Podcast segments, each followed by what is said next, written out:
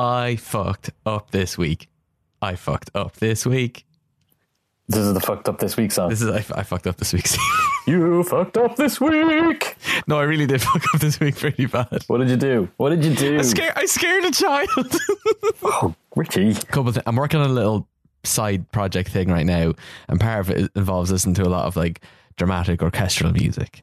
And so I was listening to it on my headphones while I was walking home from work. I was rounding a corner, and something rounded a corner that I wasn't prepared for, and I wasn't in the right mind for it given the type of soundtrack that I had scoring my life at that moment. It was like a big dramatic Hans Zimmer track. Uh, a kid came around the corner who was eating an ice cream cone. Now, it had finished the top part of the ice cream cone, so it was just left with the cone. And evidently, what I know now, what it had done, it had stuck the whole thing in its mouth. Like just the whole top of it, just so a whole cone was sticking out of its mouth.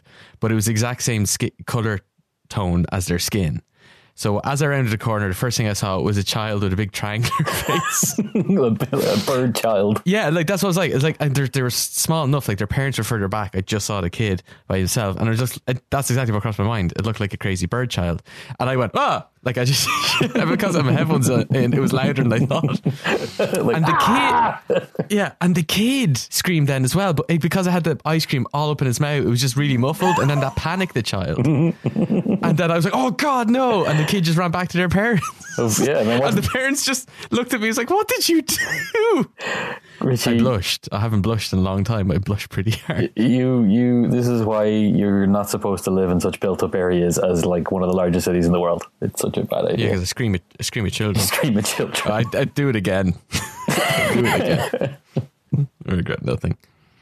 How many children have you scared this week? I just, you know, the usual amount, four, four or five, I'd say.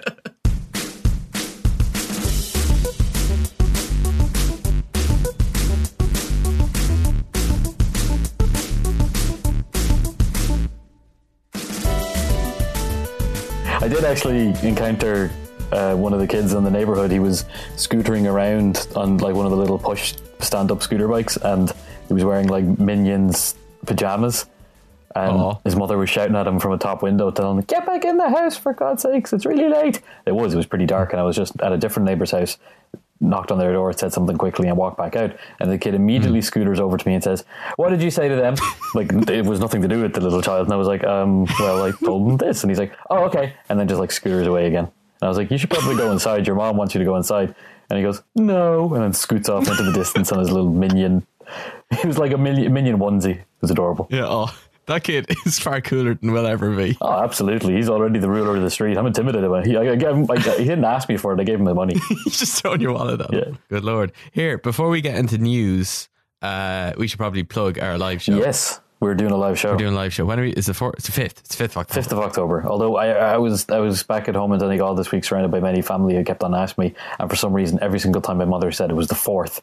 "I just bought tickets for my son's show. It's on the fourth, the fourth, the fourth." And she told everyone the fourth. And I was, "No, it's the fifth." You t- hey, Steve, you tell your ma to get her shit together. I mean, jeepers. And then I was like not sure about it myself, and I was constantly rechecking the calendar because she kept on saying it. Man, do you think she works for, she's in the pocket of a rival podcast? Absolutely. She's Blind Boy's manager all along. I should have known. Fucking said it all along. Never, I never trusted your ma. Yeah, never.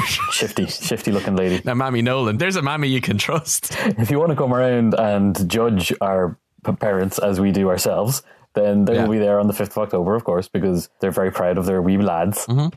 And my mammy's going to fight Steve's mammy. Yeah, and then I'm going to do a flip. It's going to yeah, it's going to be a good old fashioned mammy fight, and then Steve's going to do a flip. And then again, if we have time, there might be some podcasting or something. bit dot l y slash W A P show, probably the quickest way. And we have a guest, an amazing guest. And we have a guest who we, we just announced during the week, Mark Little. Mark Little, not not who's that? Little in name, but not in stature and knowledge. Big by nature, yeah.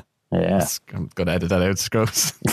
And um, no, I'll leave it in. I'll leave it in. I'll leave it in. And then the Echo Chamber have an amazing guest as well. They've got Paddy Cosgrave, who set up the Web Summit, a very interesting personality. Okay, and then those two lads are going to fight as well. They're going to be fight. a lot of fighting at this show. Are we going to uh, fight the Echo Chamber guys? You and me will fight, and then the winner will fight the winner of those two lads fighting. Oh yeah, yeah, yeah, like a tournament.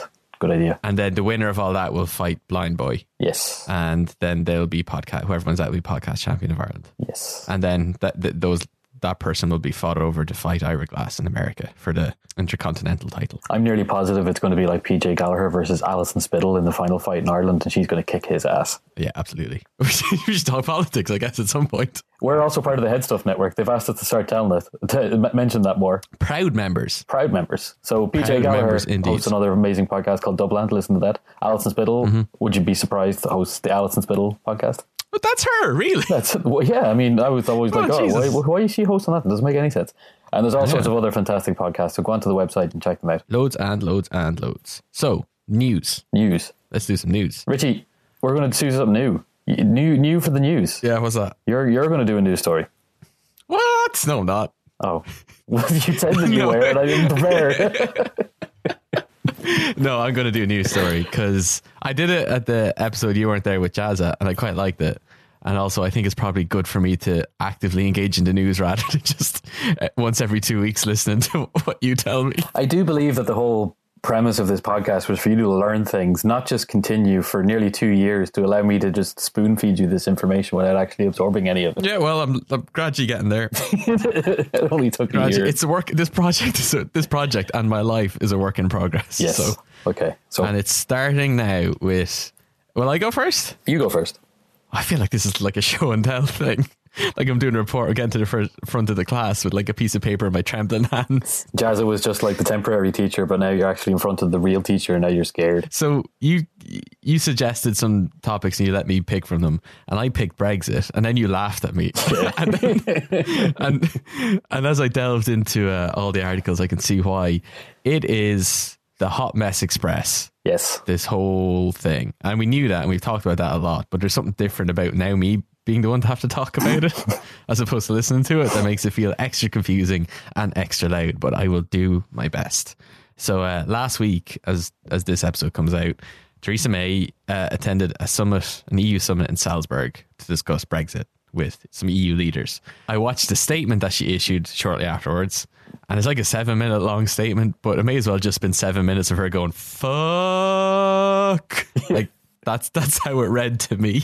Or they just put up big block letters on the screen that just says impasse and then nothing else. Yeah. That's all, like, it seems like such a sticky mess. Did you get that same kind of vibe? Absolutely. She she had been talking about this Chequers deal for the last couple of months, and the E U were kind of quiet. And then she she went to the first meeting with them, and she was expecting to at least have them say a good few good things. But all they said was, This, yeah, this is a pile of shit. It is never going to work. Yeah, they even made fun of her on Instagram. They're on Instagram. Donald Tusk, the president of the E U and former Polish yeah. prime minister, he well, there was a photograph of him offering some cake to Theresa May, and the first one is, "Would you like some cake?" And then the second picture is, "Sorry, no cherries," which is like a really, really nerdy joke, because one of the cliches in this is that the e- the U K can't cherry pick what they get from the E U when they leave. Oh wow, that's just like a combination of a terrible burn and a shitty dad joke. Well, that's it's yeah. like if your dad's on Instagram and tried to make fun of his, his friend. That's pretty much exactly what it was. Yeah, exactly. From what I understand, it was supposed to be yeah, lot, was, everyone was supposed to go a lot smoother than this, or at least they expected it to go a lot smoother than this. They weren't expecting such um, stark opposition. They really should have um, been, though. They should have because they should have. Yeah, absolutely. It was, the E U had hinted pretty strongly that the, none, the Chequers thing wasn't going to work. There's there's there's things that the U K wants that they just can't get from the E U. So basically what happened was there were there was two major issues, again, in the statement that she she she put out. One was economic relationship and the other was Irish border. And each one is more complicated than, than the other. They were offered two options by the E U. One was to stay in the European Economic Area. Mm-hmm. So kind of, so sorry, with the Norway, Norway the Norway option. Yeah. yeah. Uh, so freedom of movement um, and then abiding by E U customs and trade regulations and all that stuff. So basically, for all intents and purposes, it'd still be in the E U, but not be in the E U. Yes. So no major change. Basically, none of the things they wanted from their referendum. They were also offered, uh, and I don't know what this means, but like a basic free trade agreement. That would kind of be like what they call the Canada model. Like the Canada recently right. did a deal with the E U where there's all sorts of different specific things on free trade, but ultimately there's no freedom of movement for citizens, and they're still basically external countries with big divisions, and you would have to have border checks in Ireland for that. Right, yes. So, so the big issue with that was that Northern Ireland would be in the customs union and parts of the single market based off that free trade agreement, which is not, not something they want at all. Yeah. She said it's basically their way of the European Union carving up the United Kingdom. Yes. Which would be a bad deal, and she said that no deal would be better than a bad deal. Yeah. Is is her quote, which I I don't know. She said that before. Uh, she she was saying yeah. that like a couple of years ago, and uh, it doesn't make any sense. No, it doesn't make any sense. It's it's a, it's a little audio sting for, for interviews and stuff, but it doesn't make any sense when you read into it. Uh, she then, or the U K, I should say, proposed a third option, which they said was uh, based on frictionless trade. And I'm doing air, the biggest air quotes you've ever seen right now. I, d- I don't know what that means. Nothing about this could ever be frictionless. So I don't know what that frictionless trade would mean. Basically, just ignore The, the customs checks that you're supposed to be doing on the border between Northern Ireland and Southern Ireland. So they could just trade all they want, but they just ignore essentially the European Union. Do token checks and have like cameras and stuff like that, but you're basically allowing an open border between two countries that are supposed to have borders. Right, and the E U don't want that at all, because they said that would just completely undermine the single market. Yes, because then you could just smuggle shit through the two countries. Absolutely. Like the good old days. Like the good old days. uh, the other major issue then was, of course, the Irish border. Complicated as ever. The U K said they wanted that backstop. Again, I'm doing big air quotes here. My fingers are getting really tired from all these air quotes. uh, uh, they wanted a backstop in case there were like any sort of delays in the negotiations. That's the E U. Um, that would, the E U, or the E U were pushing for that, not the U K. Sorry, yeah, the yeah. E U wanted a backstop in case there was any delays. It would prevent a hard border. Yeah. Um, But the E U's solution to that would end up putting Northern Ireland again in the single market if that were to happen, yeah. which again, not what the U K want. So again, all of this just like is just one big impasse. Like there's nothing, it seems like nothing came of it except more no's and brick walls. And I don't know where it's going to go. You asked a question earlier, what happens next? I don't know. I think the way it's, it looks like it's going, it's either going to, they're either going to fall out in the Norway style, or they're going to fall out with no deal, which would be the worst option. Absolutely. And I, uh, I, it's fifty-fifty between the two. It depends on how sensible the leaders of the U K will be. And so far, they have not proven to be very sensible. Not at all. And there's all these rumours of dissent and uh, cabinet mis- ministers like almost walking out. And Corbyn said they'd support another general election. And there's just all this supplementary per- stuff on the, perif- the periphery that's just yeah. adding more drama to this um, and making it more complicated than Richie would like it to be when he has to research articles, because every article with a hyperlink to another article, and I forget the article that came before it, and I got scared, so I got a, myself a beer, and now we're here.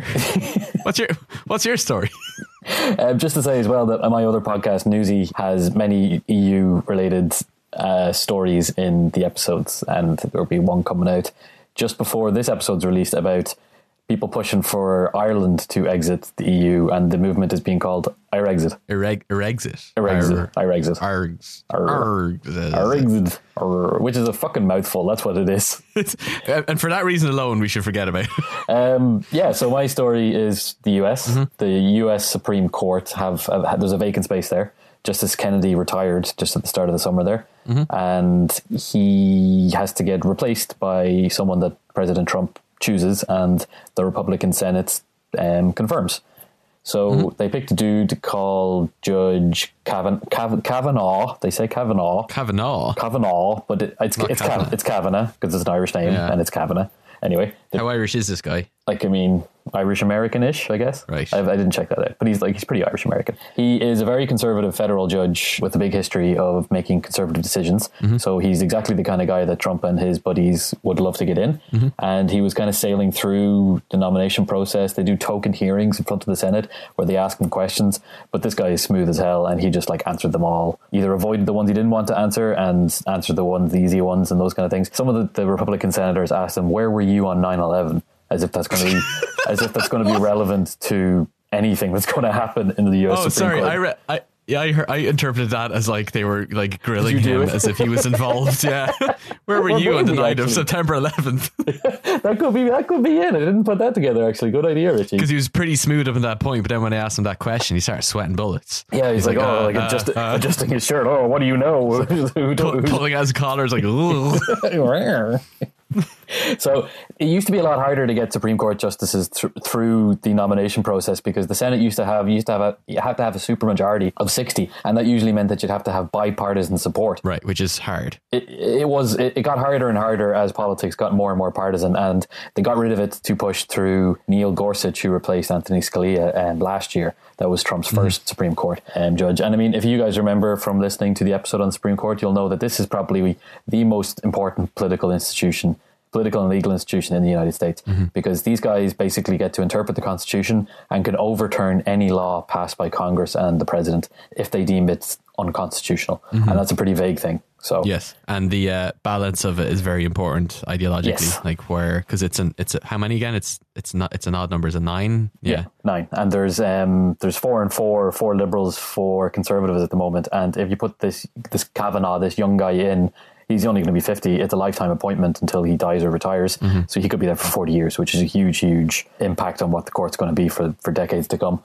So mm-hmm. all of a sudden, though, a huge story emerged that it turns out he is being accused of attempting to rape a lady back when he was eighteen and she was sixteen. Whoa. Her name is Christine Blasey Ford. She's a professor of statistics, and she came forward privately to a couple of Democratic senators, sent them letters. Mm-hmm. They were they were unsure what to do with the information, but they, they tried their best to keep it low key. But eventually her name emerged and it was leaked, and now she is entirely public with her story and mm. is in fact going to testify in front of the Senate next week. That has ground his nomination process to a halt, because the Republicans probably politically would push him through, because it happened before. Clarence Thomas, he's the African-American justice, he was accused of similar things back in the nineties.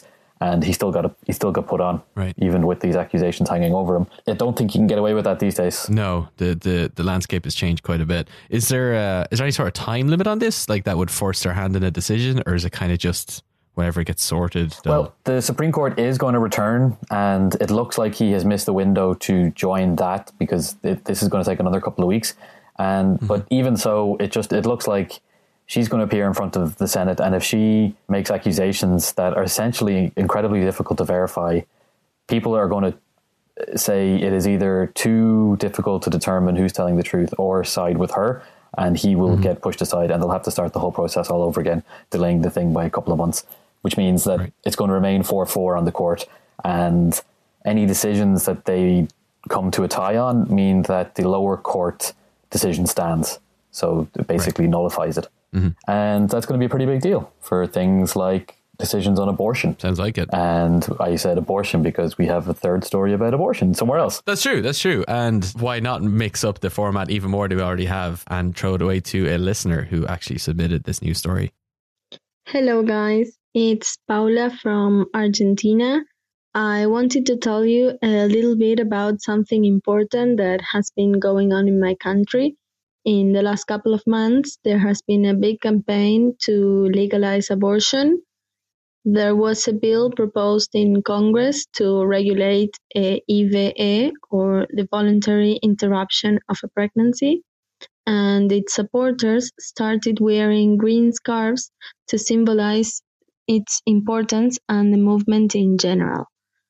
As this started happening, the Catholic Church and many other groups started wearing blue scarves to symbolize their support for both lives or their opposition to legal abortion. This bill was passed by four votes in one of the chambers in Congress, in Cámara de Diputados, in June, and last week it was voted on the Senate, but it was rejected by seven votes. In spite of this, the movement and the scarves are still seen all over the place, with many people carrying the green scarves on bags or other visible places and claiming that abortion will become law inevitably in the country in the not-so-distant future. We received Paola's message on the fifteenth of August. Granted, it's a long time ago. True. Whoopsie. We're, we are very, very sorry. Between you know, news, news is a relative term. What does it even mean? No one really knows. um, usually it does mean you learn things more than a month after they happen. Um, and we're very, very sorry, because we are so, so grateful that Paola went to the time to actually send that into us. It is a super interesting story that people need to know about. Absolutely. But just because of live shows and personal circumstances, we just weren't able to include it until now. But look, yeah. it's still something that if you didn't know about, you, you know now. Mm-hmm. Um, I was researching a bit before this just to catch people up. And like Paola said, it didn't pass. Mm-hmm. So abortion is still illegal in Argentina. And nothing nothing has really happened to that so far politically in terms of like votes or stuff, but the movement is still very strong. The green scarf people, mm-hmm. they're still pushing to get it legalized, and it's still a big deal. I absolutely adore political movements that have really strong aesthetics behind them and really strong messages behind it. Like the um, uh, this has harkens back to like the umbrella movement in Hong Kong. Yeah. It was like twenty fourteen, where there's peaceful protests around had those umbrellas, stuff like that. There's something really powerful about like having like a symbol behind it, and then you can identify, like self-identify with other people. Like even the repeal movement, those jumpers. Yes, that's white true. White text on black, pretty simple, but there's something really beautiful and powerful about it. So thank you so much for that, Paola. If anyone else wants to submit audio to us, be it a news story, an opinion, a suggestion, a critique, a funny joke, you can do that at what on politics dot com. We have a little uh, voicemail button. You just hit it and you can record on your phone. It's super easy. Do it. Do it now. Do it. But it was really nice hearing some South American news and perspectives, Steve. Yes. I feel like we don't get that enough. No, we don't. Well, you do. You're married to a Brazilian lady. I am married to a Brazilian lady, and I have been promising her that we will do an episode on Brazil for so, so long. Mm-hmm. They have a huge, super important election coming up soon to vote for a president. And because Brazil is in a pretty shit state at the moment, economically and politically, it is a very big deal and it is very important. And Brazil ain't a small place. It's a big country. A lot of people down there. Very important. Yeah. Huge, absolutely huge. Yeah, you, you had told me li- little bits and bobs about what was going on down there, and I guess I didn't fully believe you until we got our guest expert in and they told us all about it. Uh, but who did we get to speak to, Steve? We got a journalist, Cleosi Oliveira, and I'm sorry, the name is difficult because it's not spelled phonetically for English speakers, but she was still quite quite proud. I did cheat by asking my Brazilian wife how to pronounce her name and then wrote it phonetically. But anyway, her name her name aside, and there will be funny jokes about that, yeah. She is an incredibly interesting and informative lady. Yeah. She has written for a huge amount of big publications. New York Times, The Guardian, Foreign Policy. Yeah, all the big ones. All the big boys. You should go follow her immediately so you don't forget. Yeah, the, her her Twitter's in the show notes. Yes, so go follow uh, her. Oh, also, also after, we uh, just a little plug for what's going to come after. We have this big, great interview, but afterwards, in the closer, we're going to play a little game with um, Steve's wife, where she's going to teach us all about uh, Portuguese swear words. So we'll just take the, the tone right down into the gutter after this wonderful interview with Cleosi. Let's, um, let's try and get the name right, first of all. Um, I haven't... I have it down as uh, Cle- Cleosi. That's, that's very good and very impressive. Um, but not quite there. No, it is. It, it's the closest um, I think I've ever heard. I have an advantage. Um, my wife is from Brazil. Oh, okay. Well, there you go. Okay. Well, then you have no excuse to not get it exactly right. Okay. And yet I, w- I will not. No, but that's perfect. That's perfect. Usually people call me Clucci and I want to kill them. Clucci? I really, really... There's nothing of all the indignities in life. I think being called Clucci is Clucci sounds like a like an Italian stereotypical racist kind of character caricature thing. I've always thought it sounded like like a slang for vagina. Um, That's so much better. They, like yeah, it's the it's the Rome version of cunt or something like that. Yeah, yeah, yeah. Cluccius. Yeah, yeah, well, exactly. I know exactly. What I'm calling that from now on. So. Oh my god. My legacy, my life's legacy. There you go. Uh, this is at the interview is, this, now. This is great. This is what we bring people down to on our show. Yeah, this is all in the show as well, by the way. Come for Brazilian politics. Stay for, you know, reinventing Rome, Latinate uh, swear words. Or come for the swear words, stay for the swear words. And now this podcast is just about swear words in different languages. I like that. Mm. I like that. What Not time here. Is it there for you guys? It is eleven minutes past one. Just after nine where you are, isn't it? Yeah. I mean, it's, it is It is just, yeah, nine a.m. on a Saturday morning. Wow. We're we're terrible people to make you Aww. do this at nine a.m. on a Saturday morning. Oh, I have no life. I'm happy to wake up early on Saturdays. Fair enough. Are you in based in Brasilia? I am, yes. It's and where that- I was born and raised. Oh, really? Yes. I've met lots and lots of Brazilians. They're quite common in Dublin at the moment, but I don't actually think I've ever met someone from Brasilia. I met some from a few of the other cities around there, but I think you're the first person I've actually spoken to who's actually from there. Yeah, I mean, we're, it's such a young city, you know, like I, I think my generation's the first one that was actually born here. Both my yeah. parents are in the city, so. Do you want to tell people like why why it's a unique place, I guess? Because most people wouldn't know. By people, Steve means me. I know. I have no idea. When when Steve said Brasilia first, I thought he mispronounced Brazil, and I was like, "Oh, that's embarrassing." Oh yeah, no, I hear that a lot. Um, I, a lot of the times when people ask me where I'm from, I'll say Brasilia, and they're like, "No, no, I mean where in Brazil." I don't blame them. Oh, I thank mean, God. So yeah. Brasilia is, um, it's a very new city. It was inaugurated in uh, nineteen sixty. First of all, it's weird because it's a city that was inaugurated, right? It was um, built just in the middle of uh, the Brazilian savannah, um, and part in part for a reason to kind of displace the population that had concentrated in the southeast around Rio de Janeiro, and just to move the the kind of government to a specific kind of uh, headquarters, if you will, geographic headquarters. And there's a lot of very loopy things about Brasilia. There's um well, about why the location was chosen. There's there's a, a kind of backstory of a bishop um, having having kind of prophesized that this is this is where.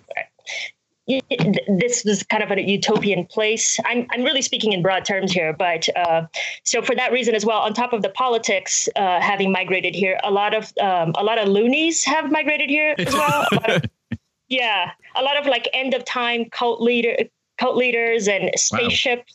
Wow. Yeah, yeah. My my P E teacher, is that what you call it in Ireland? The sports yep, teacher. Yep, yep. Yeah. Um, his name is Abraham, and he he very very.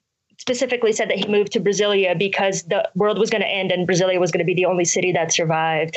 And, and he, the you know, school tr- entrusted him with children. Oh, he was great. He was, I mean, he wasn't.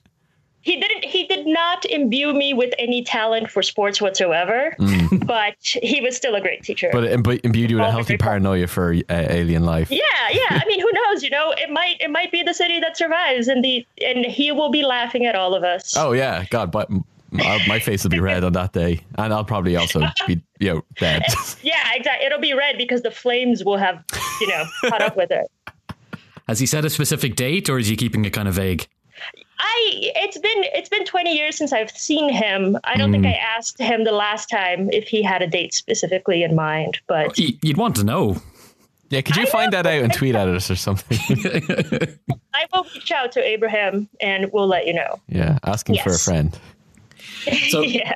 we got the we got the basic idea. So Brasilia was basically a city just built in the middle, kind of the middle of Brazil, to move all the government out of Rio. Yes. Started from nothing and then turned into a huge city pretty much over a couple of days. And I didn't realize it was there because of prophecies from bishops. That's really good. We should start uh, lobbying for that to happen more in Irish politics, Richie. I would love if uh, Kildare, the town I'm from, if I could just like make some fake prophecies to get more amenities out there, because there's a little pouring right now.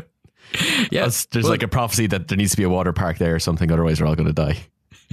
Be careful what you wish for, because you're going to get the end of time crazies. Uh, but that'll brighten up the place a bit. Yeah, it's pretty dreary out there. So we'll ask you another kind of broad question as well, just to get people up to speed about Brazil. Um, could you just give us a quick overview of how the government system in Brazil works in terms of like the president, Congress and the federal system and that kind of stuff? Uh, I, I think of it similar to the U S system, just in terms of, you know, having an executive branch and a legislative branch and the judicial branch. Mm-hmm. Um, in broad terms, that's kind of how I would describe it, with the with the legislative, uh, you know, not passing the laws, but coming up, writing up the laws and uh, trying to pass them in Congress. And then with the president, the executive branch having to sign it. And of course, the uh, the judges and the judicial power are completely separate. The Supreme, the Brazilian Supreme Court. How long has it been this way? It's a little bit complicated because we've had our current constitution is dates from nineteen eighty-eight. That was uh, which is which is re- relatively recent. Right. Mm. What is that? That's thirty years, if my math is correct. um, but right. Uh, yes. Yeah. Um, to be completely honest, I can't tell you exactly what how much how much has kind of been adopted from earlier periods where Brazil wasn't a dictatorship, because there were some brief periods in the twentieth century that that wasn't the case. Um, but as you know, this modern period, it, it's a thirty-year period. And before that, it was a military dictatorship, wasn't it? Yes, yes. Two, uh, on two separate occasions in the twentieth century. I think um, I'm ninety-nine percent sure that Brazil in the twentieth century has had five different constitutions. Wow, wow, that's a lot. Yeah, yeah. So, and now we have the the uh, current vice president of uh, the stabbed. I'm getting a little bit ahead of myself, but he's proposing we write a new constitution.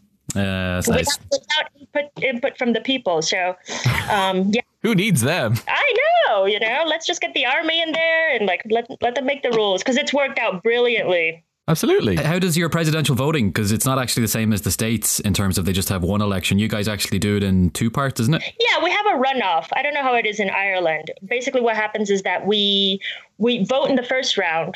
And then um, if if the first place candidate gets over fifty percent of the vote, then he he gets, a, you know, he becomes the elected president. If that doesn't happen, then number one and number two go go at it head to head in a second round, which usually happens about a little under a month to a month after the first round. And that's usually what happens. It is usually like it starts off with, say, five or six and ends up with two in the second round, right? Yeah. Yes, exactly. What's kind of the biggest political, social problems in Brazil at the moment? Oh, um, big question. Well, that ooh sounded like it was loaded with uh, with possibilities yeah, and content. Yeah, it's, yeah it's, it's just crazy. What happens is that Brazil, you know, it went through a period of growth um, in, uh, I would say, about ten years ago. It kind of, especially under the, the presidency, the administration of Lula. And but as with all things, uh, the global recession hit the world in two thousand eight, and Brazil actually took a, a much longer time to weather the effects of it than other countries. We were still feeling very quite buoyed by it. Um, and and then during the administration of President Rousseff, we, you know, we had a, something of a an economic collapse due to choices she made, but also also just to economic realities. And uh, there was a recession. A lot of people that saw their rise into a middle class during the Lula administration uh, saw their earnings shrink and the, the possibilities just, uh, yeah, diminish. So it's definitely uh, an issue of economic stability right now. And, and just going back to that period of growing prosperity that we seem to be beginning to enjoy earlier this century. And the other thing is, is that it's the violence. Brazil mm. recently, the you know, there's new data coming out all the time, but um, this year it appears to be the most broken records in homicide rates in Brazil, and and that's not that's not something that's uh, very surprising. I think people in Brazil are very very fatigued by issues pertaining to violence, and so security is a very very big big thing for Brazilians. I think across all classes. Is that um, violence um, located specifically to urban areas, or is it kind of ubiquitous across the whole country? I'm not I'm not an expert in violence myself, but I have reported a lot on it. And I I would personally say that it is something that is, it crosses all parts of the country. It's not, and not just the violence, but the fear of violence, mm. which which I think is very, and the preoccupation with it, which I think is very, uh, it's very important. You know, it's it's part of why people vote for who they vote and part of why they react to things the way they do. I think, for example, in Brazil, there's a huge problem with um, mob killings. Uh, that's that's when, you know, you have some like people just coming together spontaneously to murder somebody. And that happens a lot in kind of outer urban areas among more impoverished classes. Um, but although it does happen across strata of society, but when you interview people who participated in such killings, they'll say, you know, like they're fed up. There's a sense in Brazil that the state isn't looking out for people. Would this kind of be like a vigilante action, you mean? Yes. Yeah, yeah, yeah. yeah. So they'll see um, the most most common thing that happens is that there will be um, somebody will try to steal a cell phone and mm. that person will be intercepted. And in the in the kind of heat of the moment, a crowd will gather and will kill that person. It sounds outrageous, wow. but I, I feel like I've been reporting on this specifically in the last three years, and it's just really, really eye-opening. So wow. This isn't like non-lethal Batman-style vigilantism. This is real, ugly stuff. Yeah, yeah. And of people, you know, carried out by people who see themselves as as housewives, as just like local people who would never who would never see themselves as murdering somebody in the middle of the day, in the middle of the street. But it happens frequently. And would that would that be because they just don't trust the the, the police to, to to do anything anymore? Yeah, that's the that's it, it's almost like a chorus. You know, it's it's just this thing that you hear over and over again. It's I you know the police is ineffective, the judiciary system is ineffective. It's um and this is something that's also deeply rooted in Brazil, and it's concerning, but it's it's very real that people, by and large, feel like human rights are accorded to criminals when they shouldn't be. I'm not saying I agree. Mm-hmm. It is something that is is is an idea that's held by a lot of Brazilians, and it, I think, to an extent, explains the rise of the far right in Brazil. Um, before we get on to the immediate politics as well, um, something that we've heard a good bit about in, in Ireland and other Western countries is a lot about the Operation Car Wash. um, which I wrote down in our notes first as Operation Car War, and only realised I got it wrong.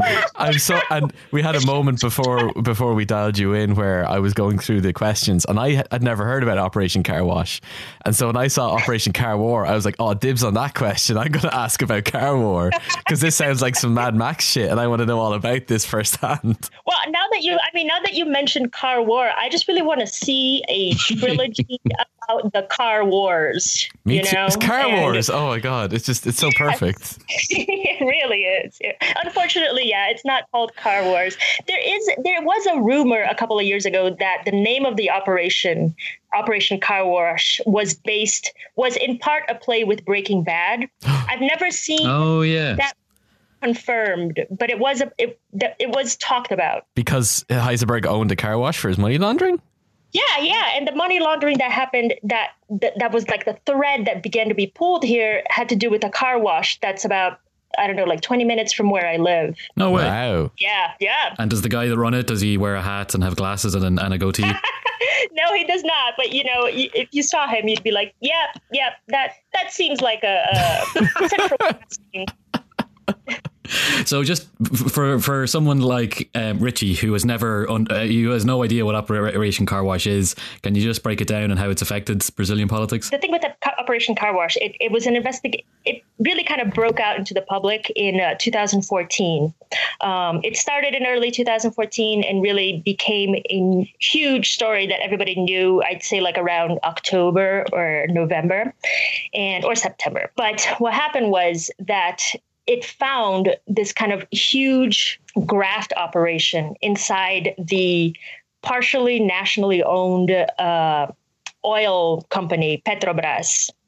And with that, it kind of, in, to really kind of, in really broad terms, it, it showed a kind of a kickback scheme going back, you know, decades that involved both the government and company, uh, private companies that the government did business with. So, um, gosh, now, now I'm blanking on the word in English. Uh, what's the, construction companies? Mm. And it, it kind of it became this like multi-tentacled thing that ensnared a lot of people in the top layers of the government back then, which was the Workers' Party government, from both in inside the government and inside Petrobras, the oil company, which implicated, you know, the top executives in Brazil. Brazil. So it just kind of exposed the skeleton of corruption that had been operating in the background in Brazilian politics and industry for decades. And what was it? You mentioned the, the beginning of the threads that people started to pull on to find this out. What was the that thread? Like, how was this un- unearthed? Oh, gosh. So it, it literally feels like seven lifetimes ago.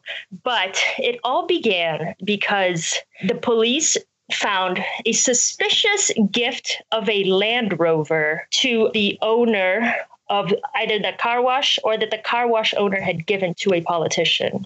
Um, like I said, it's just there have been so many like twists and turns in this. And that's that's when they started to investigate like a very small scale mm. money laundering scheme. And then it just kept growing bigger and bigger and bigger. And who, who's doing so, the investigating in this situation? Well, so the head of the not, like not the head, but the The person that people associate most commonly with, with Operation Car Wash is this judge in Curitiba, which is in the south of Brazil, named Sergio Moro. Mm. And he's really emerged as this kind of a heroic figure, with albeit not without controversy. And he, and it's his team that has been dealing with all the, that has been prosecuting all of the, those accused of participating in the car wash scheme. Have they encountered much resistance in their investigations? Yes. And um, not at the beginning, I think, because he, because Sergio Moro himself is this kind of nerdy, understated figure. Um, At first, I'd say in two thousand fourteen, two thousand fifteen, he was he was just like held up as this kind of heroic figure, especially among the, I'm not going to say the right as much as it was the the people, the, the center and the center right. Mm-hmm. As well as the right, as the as the this person who was just kind of almost an outsider, somebody that nobody had ever heard of, who seemed to be kind of cleaning, you know, doing the job of cleaning up dirty politics in Brazil, which, you know, Brazilian politics has been, corruption has been an endemic thing in Brazilian politics for a long time. Mm-hmm. So with, and because it, because all of a sudden it implicated Lula as well, our former president, who himself had been this kind of heroic figure. There was there was this vacuum for heroes, and he emerged in this space. But then I would say in two thousand sixteen, there there were a couple of incidents that made him appear to people as overstepping his uh, authority. Mm-hmm. There was one incident, and this was this was one of those days. I don't know if you have if you have them in Ireland recently, where the news just does not seem to stop. Mm. This was early two thousand sixteen. I might get the month wrong. I believe it was March. There was this. Let me try to explain. Lula, our former president, was under fear of being, I'm not sure the word in English is correct, but indicted. Yep. And there was this co- there was this conversation going around in the media, and apparently President Rousseff's party, who was his successor, that they might make him minister and that in that way give him some kind of legal protections, because politicians in Brazil are judged in a separate system. And so in that whole day, it seemed like he was a, he was about to be nominated as a minister, and then Sergio Moro released a couple of uh, wiretaps showing some vague but slightly disturbing or suspicious conversations that Lula had had with several, you know, several politicians, and with with President Rousseff as well, seeming to talk about like, oh yeah, we're going to take it over to you and you're going to sign it, type of thing. Regard, you know. The, The tapes themselves didn't necessarily reveal, weren't a smoking gun in any way, mm. but they just sent the country into an absolute whirlwind. Everybody went to the streets. It, you know, there were. This is so dramatic. Was, this sounds like a Netflix drama. It was completely insane. It was one of those days that just, it, it just felt like something broke. You know, yeah, floodgates open. Yeah, and it was from it, it was from around that day, or more specifically, a little bit earlier, a couple of weeks earlier, when Lula himself was taken to uh, to be uh, interrogated by the police. And from that day to the day of the first stage of Rousseff's impeachment, there was nowhere you could go in Brazil that you didn't know. And, and you couldn't overhear a conversation of strangers having at the bank, at, you know, at a coffee shop. And you didn't know exactly what they were talking about. Like, that wow. is what they were talking about. It was nuts. That's crazy. And so just just to round out the scale of all this, like, c- can you put a, mm-hmm. a figure to how much w- money was involved in the total of this whole um, scandal? Oh, I mean, it's a, uh, it's always been, you know, talked about in vague terms. The figure, the rounded figure that people people throw around a lot is two billion. Whoa. Uh, Yeah, yeah. It's a lot of Land Rovers. Yeah, a lot of Land Rovers. You mentioned there that um, President um, Juma Rousseff, she was actually impeached and removed as president. Can you, that was recently, you know, was that last year or the year before? I can't remember. That was in two thousand sixteen. Oh, still sixteen as well. The crazy super year. God, a lot of stuff um, happened that year, didn't yeah. it? Did, in Brazil, oh, did yeah. Brazil shut down in twenty seventeen, where everyone just took a break after the year they just had? Everyone fell asleep, was like, please don't wake me up. I mean, did you forget that there was also an Olympics and a oh yeah Zika god damn it yeah I forgot about Zika completely. God damn, twenty sixteen. Yeah. twenty sixteen was nuts, absolutely nuts. Them Americans, they think that they're the centre of attention. They had no idea what was going on down did, in the south of the continent. Did, did you guys have a lot of celebrities dying that year as well? Because that's something that happened too in twenty sixteen. I, I definitely remember that twenty sixteen being the year of celebrities' deaths. I don't remember a single celebrity death in Brazil that happened. Why would they die? There was too much going on. They'd miss it out. Too much going on. They had, you know, they had their little popcorn thing. Yeah, and just like every so, day. Like, can you take us through the impeachment process and how they got rid of Juma and whether or not that was a cool thing to do? Yeah, um, the impeachment process. There, it's it was. Very, very polarizing. Um, I, you know, I'm, I'm speaking as a just personally. I don't think Juma was a very good president. She carried out what kind of people expected her to do, which is was to carry out uh, Lula's legacy in economic terms. I think she interfered a lot. She started out very pop with a huge kind of popularity ratings, but by kind of end of two thousand fifteen to the beginning of two thousand sixteen, she was a deeply unpopular president. And could it be said that her popularity fell with the economy? Yes, yeah. yes, absolutely. There were some issues of just general diplomacy as well. I think, you know, when the economy was good, people, the country in general, as well as people in government, tolerated, even if grudgingly, some, you know, the fact that she, and this this is going to, this is just human nature, right? Like, she was just not very, not a very nice person. And she would alienate people in her own cabinet, and she would publicly dress down people um, that she was supposed to be working with. And I think, you know, when the economy tanked, she lost a lot of public support, but also she couldn't retain any support inside her government because she had already stepped on so many toes by just being, not being very, very diplomatic inside of it. So she didn't have many allies. And uh, by the, and, and yes, with the economic, it was the worst economic recession that Brazil had seen in decades. So by that point, there were a couple of wonkish uh, legal types who were like, you know, we're, we spot some interesting shenanigans here going on with the fiscal budget. It was it was some it was like this deeply complicated, confusing thing for people to to understand. But it was already this this kind of uh, it, it was an impeachable of- offense. And it was kind of so my it, it was relatively minor, and it paled in comparison to the corruption that so many people who were in government were accused of. Mm. So was but, she just rerouting funds or taking for herself, or what was the nature of it? No, no, no. She, there's um, she uh, she's never been personally accused of corruption. Okay. But what um, it's the thing with the budget is she, they're called uh, pedaladas fiscais. And it's something like uh, papering over the budget deficit. Okay. Just um, prior to her reelection. And it's something that uh, and then, you know, and then kind of paying the price a little bit later. And the previous presidents had done this with their with the fiscal budget, but they hadn't. But the argument of people who wanted to impeach her was that they hadn't done it to this extent. Right. And this this amount of uh, of a difference between the real budget and the kind of the presented budget. And she was accused of doing that just to get reelected, right? Yes. Yeah. Yes. Um, and so so that's where that's where the, the initial uh, rift came from. This idea that, you know, the people had, that were against her impeachment were like, you know, this is something that pres- past presidents had done. So, like, how can you how can you say this is an impeachable offense? And then the pro-impeachment people being saying, well, this she's done it to a much larger scale. That was that was the basis for the impeachment. To, I don't know how it is in Ireland, but there were two phases for it in Congress. The first, it was the congressmen who voted for her impeachment.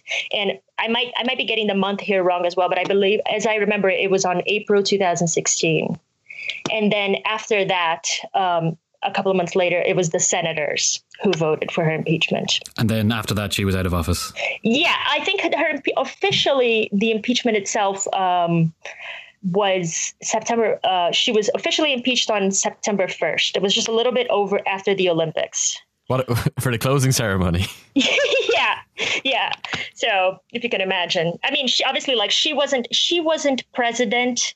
She wasn't acting president by the time the Olympics came around. Her vice president was, you know, an interim president at that point. Mm. But then after on September first, he officially became the president. Can we talk about him for a second? Is it, what's his name? Is it M- Michel Temer?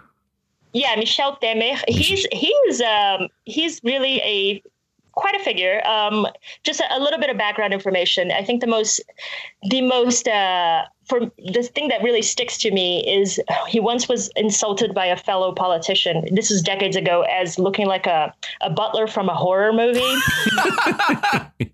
What a great burn. I, it, re- it really stuck to him. It is a perfect burn. I'm going to look really up this look guy. Up. What's his name? Sorry, Mich- Michel. Michel Temer. Okay. Yeah, Michel Temer. He's um, this like short, vampiric dude. He's like really stocky. Oh, wow. Jesus. Okay, and, here we go. Um, Um, I'll add pictures to the show notes. Yeah. Yeah, he he wasn't far off the mark. No, he wasn't. And so, you know, there's a lot of jokes about him being like looking like a little bit of a vampire and like doing a little Satanism on the side. And, you know, he'll post he'll post pictures of himself like with his dog Thor, I believe the dog's name is. And everyone's like, and everyone will look at the picture and it looks like he's trying to like suck the soul out of the dog. It's all very, uh, yeah. But so I just he, added a picture to the group chat there. He's a, you know, he's a, he's a, a fairly old gentleman, um, elderly gentleman who's been in politics a very long time. Um, on in his spare time, he likes to write um, erotic poetry. Oh, for God's sakes. And he has published a book of his poetry. Um, and his wife is a former um, miss. Is that what you call it? Like a beauty queen who's, I, I believe, sixty years his junior. Who um, is this guy? Has... Sorry, before we go any has... further, has his erotic poetry been translated to English? Again, I'm asking for a friend. Yeah. Thanks, Richie. Thanks for asking. I uh, the New York Times once published uh, a few brief excerpts in English, oh. so they're out there. About, oh, I you know, already have it open on my on my pay, on my screen. Do you want to read some, Richie? Yeah. Uh, okay. Uh, this one is called In Red. Uh, Of red, fiery flames of fire. Oh, God. It, does, it doesn't work so well in English, no, I don't Brilliant think. Eyes which smile with scarlet Why lips. It doesn't work in Portuguese. Uh, oh, Sorry. My mind, my soul, all mine, in heat, my body on fire, consumed, dissolved. Finally, ashes are left that I spread on the bed to sleep. That's not erotic at all. Well, I'm never having sex again. Okay, okay. So maybe maybe I'm stretching the truth by calling it erotic, but you know, let's call let's call them like love poems and poems about his, you know, wife that's sixty year his junior and about spreading things on the bed. Oh. So yeah, that's pretty erotic yeah. when you say it like that. Was yeah. he, didn't he didn't he move out of the presidential palace because he thought it was haunted by him? Yeah. Yeah, I mean, he that's that's the rumor that that's what he thought, right? He still he he. Officially, he just kind of like stayed in the vice presidential palace, which is his official. That, but I believe it came after, you know, spending a gargantuan amount of public money on getting the getting the presidential palace fitted for him. So e- exercised.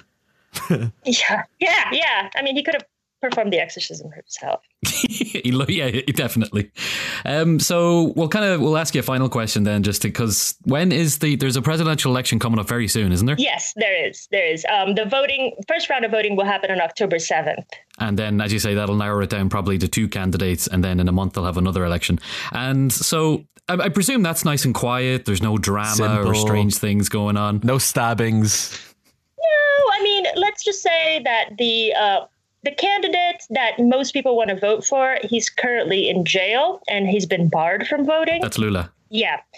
And the second place candidate, which is this far right uh, guy who wants to, you know, liberate guns and like just says the most disparaging, awful things about gay people and says he's going to eradicate all protections for indigenous people and the descendants of slaves. He uh, last week was stabbed in the stomach and now he's in hospital. He's been fitted with a colostomy bag, which if he if he wins the election, it sounds like he won't be able to get the colostomy bag removed until his uh, inauguration. Um, so those are the, the yeah, those are the, our top two candidates. Wow. And, uh, yeah. Wow. Yeah. So good. Lula himself has uh, has endorsed another another member of his party, which was the former mayor of São Paulo called Fernando Haddad. And recently they just came out with a campaign, which is the most absurd thing in the world. It's a, uh, The, the campaign essentially says, you know, you don't need to care about who this guy Haddad is. You don't need. It's it's it, the the cam, the campaign video is about two minutes of people not knowing how to pronounce Haddad. Oh my God! I know. And then in the end, all the people are like, whatever. Haddad just equals Lula. Oh, and oh the, my God! Yeah. The party said that if Haddad wins, then Lula's the one who's going to be picking the ministers and everything. So he might, I mean, Haddad might as well just like put a skin suit of Lula on and He's, go yeah. campaign in the streets. He's a ventriloquist yep. dummy. Yep. Yeah. Oh and people God. Are like, you know, yeah, I know. You, uh, honestly, um, he has a chance of winning. And are there any other candidates who haven't been jailed or stabbed who are like doing at least somewhat okay as a, as a yes. tertiary option? Yeah. Well, let's say that the most, uh, The least scandal-prone uh, candidate is this uh, a man called Geraldo Alckmin. And up until uh, recently this year, he was the governor of São Paulo. He is, uh, as many people would describe him to me, oh, you know, the the son-in-law your parents have really asked for. Just a, just a normal dude. You know, he's he started out his career as a doctor. He's very just an establishment guy. And but but that works against him because I think at this moment Brazil is just kind of, and even the whole world, right? It seems it seems that there's a real uh, rejection of the establishment. Mm, yeah. Um, and so he hasn't. early, I feel like earlier in the year, people people saw a lot of promise in Alckmin, but recently it just it, he's not he's not doing all that well on the polls. And I bet you yeah. by the time this okay, yeah. by the time this episode comes out, he'll have been like shot into space or something horrible will have happened to him as well. Yeah. You'll be found you'll be found atop the Cristo the Redeemer naked and no with no memory of how he got there. Exactly, exactly. And then and that's when the spaceships come and take Abraham and Abraham was right. yeah. Exactly. Exactly. Hey, it's all the world politics. Is yes, it is. Is, the, is there an actual chance that the military could come back in Brazil? Like, as you said, they only really stopped becoming a dictatorship in the eighties. So it's not that long ago that they're around. And when I went to Brazil, actually, they are there are like they're still the police force, right? They still walk around the streets carrying machine guns. So it's not as if that they've exactly run away. Yeah, well, that's that's something that people are really scared of. Since since Bolsonaro, the stabbed candidate, has been recuperating in the hospital, his V P candidate um, has really, you know, taken a shine to the spotlight. Light, as we say, he's a he's a reserve general in the army, and he has said some terrifying things um, and about the role of the military and the role that the military would play under a supposed, you know, Bolsonaro Mourão, which is the V P's name, ticket. Um, when so, yes, to answer your question, people are very fearful of the idea of an an army that's just kind of ready to come in and take charge. And people like Bolsonaro and his V P Moro have not given any indication that that's something that they don't desire, right? When when Bolsonaro himself was stabbed, his V P's immediate reaction to a magazine that had interviewed him was to say, and this is this is he's a you know he's a general, he's a retired general. He wears a uniform, right? Yeah, his words were, um, "Oh, you know, they wanna they wanna." come at us with violence. We're the violence professionals." Ooh. So, yeah, I mean, if that isn't a threat of somebody it like in the highest ranking position in the Brazilian army, or not, he's not the highest, you know what I mean? Yeah, um, yeah, yeah. I hope so. Yeah. Uh, yeah, that's so that was a very concerning moment. Yeah. So it looks like um, you guys are definitely going to have a fun couple of months anyway. Hopefully twenty nineteen will be nice and calm. It sounds it sounds like Brazil just needs to go on a holiday. Just chill out, guys. I think we could all use a little bit of sleep. Well, thanks very much, uh, Cleosi, to for talking to us and running through Brazil. Um, I definitely know a lot more, so I'm going to be able to have proper conversations with my wife now about Brazilian politics. Yeah, Steve's finally out of the doghouse. Yeah, thank you so much for having me, guys. This has been great. Thank you so much. Crazy, crazy stuff, Steve. Absolutely nuts. I was thinking about it, and it kind of seems like someone got a bunch of uh, cliches and tropes from different genre dramas, like from Netflix or H B O, cut up the plot lines and put them in a hat and then pulled them out, and then that's what's happening in Brazil. Like vigilante justice, you know, political stabbings. It's like like it's like a fan- car wash, car wash, fucking money laundering. That's literally taken from from Breaking Bad.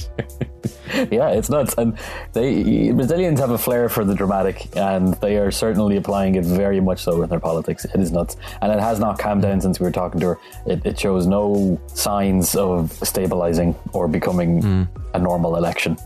It is nuts. Are we gonna Are we gonna follow this? We'll mention it in the news after the election. Yeah. Hooray! Okay, great, because I'm very much now invested in what's happening. Much like one of my favorite T V shows. Tune in next time for Brazil's big mess. Brazil's got talent and political problems. It's true. It is true. They have a lot of talent yeah. because all these. They have a low, huge amount of talent, but also some issues. Do you know what else they have? Oh no, we'll, I'll, I'll, we'll tell you about that in a second. First, let's uh, remind people to buy tickets for the live show if you haven't already, and you're in Dublin. What what excuse mm-hmm. do you have? Why have you not bought a ticket yet? Are you mad? Is that what your reason is? Because we're not, because we're not very good, Steve. That, Richie, that's irrelevant. Oh, shit, sorry, that's a, shit, sorry. That's that's not the point here. The point is, is that they should buy tickets and come watch us awkwardly go. Um. We'll be sitting down with a table over, so they won't see us wet ourselves. But also, we'll have a much more talented guest with us. So yes, don't, don't worry, he's a buffer. It'll all work out. It'll all work out. Uh, but yeah, so so do that if you want. Um, find us. No, not if you want. On Pal- Just do it. Not, Even if you don't, even if you don't want, even if you don't want, you'll be there and you'll see a good old fashioned mammy fight. So there's that to look forward to. Yeah, at What On Politics on Twitter, at uh, What On Politics at gmail dot com, what on politics dot com, and of course Head Stuff, Head Stuff. If you if you're looking for a new uh, podcast, head over to headstuff dot org, and there's a bunch of wonderful podcasters waiting for you there. Yes. So as promised, I guess we can just close out on some some good old fashioned Portuguese swearing. Yes, it is fun. So we asked my wife Patricia to come in and teach us how to swear. Mm-hmm. And she did with style and grace. Take it away, Patricia. Fuck yeah. Um, so boha. Boha. It, boha. It means like it, it depends on your on your tone, because it can say. Okay, okay, okay. Let me let me try it some different tones, and you tell me what it means. Okay. How about that? Okay. Okay. Boha. Does that work at all? Uh, no, I don't. I don't think it works. It's boha. P O R R A. B for Patricia. P- not B oh, for so ball. It's boha. Boha. But it sounds like a B when you pronounce it. Oh, okay. Boha. If you say, it's the same when you say fuck. You say fuck or say fuck. Yeah, but you don't say I'm going to boha somebody. No. What about, how many different words are there for penis? Peru, penis, piroca, jeba, trolha, tromba, monjobo. Okay, Patricia, I've got a very important question. Was that okay. a bunch of different words or one really long word? For oh, it's a bunch. It's a bunch of words. Oh, thank God. It's so many words. So there's so many. What's your favourite? Piroca is definitely my favourite. Piroca. Is that a bad word, or could you say that in a classroom? Uh, no, you couldn't say piroca in your classroom, no. And no. What's the what's the medical term for penis? Penis. Penis. That's cheating. Like, That's... Sounds, sounds like pennies. Pennies. That's why That's why I love saying, oh, I'm going to buy something at pennies. This is how mature I am. Pennies. What's your favourite curse word of all the curse words? Caralho. Caralho. Definitely. She says that a lot. Caralho is also penis. Is it? Yeah. God, they have a Caralho. lot of words for penis. Yeah, we're kind of obsessed with penises, I guess. Wow. Pirocas, pirocas everywhere. What about vagina? Uh, there is vagina, which is That's the great. medical term. Vulva. Vulva. You know vulva. There is Stephen's favorite, buceta. Is that not the Italian starter that's like uh, toasted bread with tomato and garlic? No, it's not bruschetta. You don't want to get them confused. Yeah, can I, can I get a tomato bruschetta? Whoa. I just came back from Malta where I ordered that lot, and I did get a lot of funny looks, and now I know. Now you do. Yeah. What about if somebody had done you a terrible wrong and you had to like mix, give them the biggest telling off ever? Like, go fuck yourself, you motherfucker. Vai se fuder. Yeah, but like, what's a really long, passionate one? It's one that I don't agree with because because I'm a feminist. What I'm feminism? So it's because because they say I don't know. It's because they say son of a bitch. So basically, they say vai se fuder, seu filho da puta. But then it's it's really against my my principles. What does that mean literally? Son of a bitch. Go fuck yourself, son of a bitch. I could say, I would say, vai se fuder, seu cretino. Like, you're a fucking asshole jerk. Sorry. Okay, Richie, we need to go over what you've learned. So, what's your favorite curse word now? Uh, bruschetta. Easily, hands down, it's, it's uh, bruschetta. So that'll be enough. Thank you so much for that, Patricia. I feel no like problem. a slightly worse person now. Oh, that's good. I'm happy to help with this. Thank you. You're welcome. This has been a production of the Headstuff Podcast Network.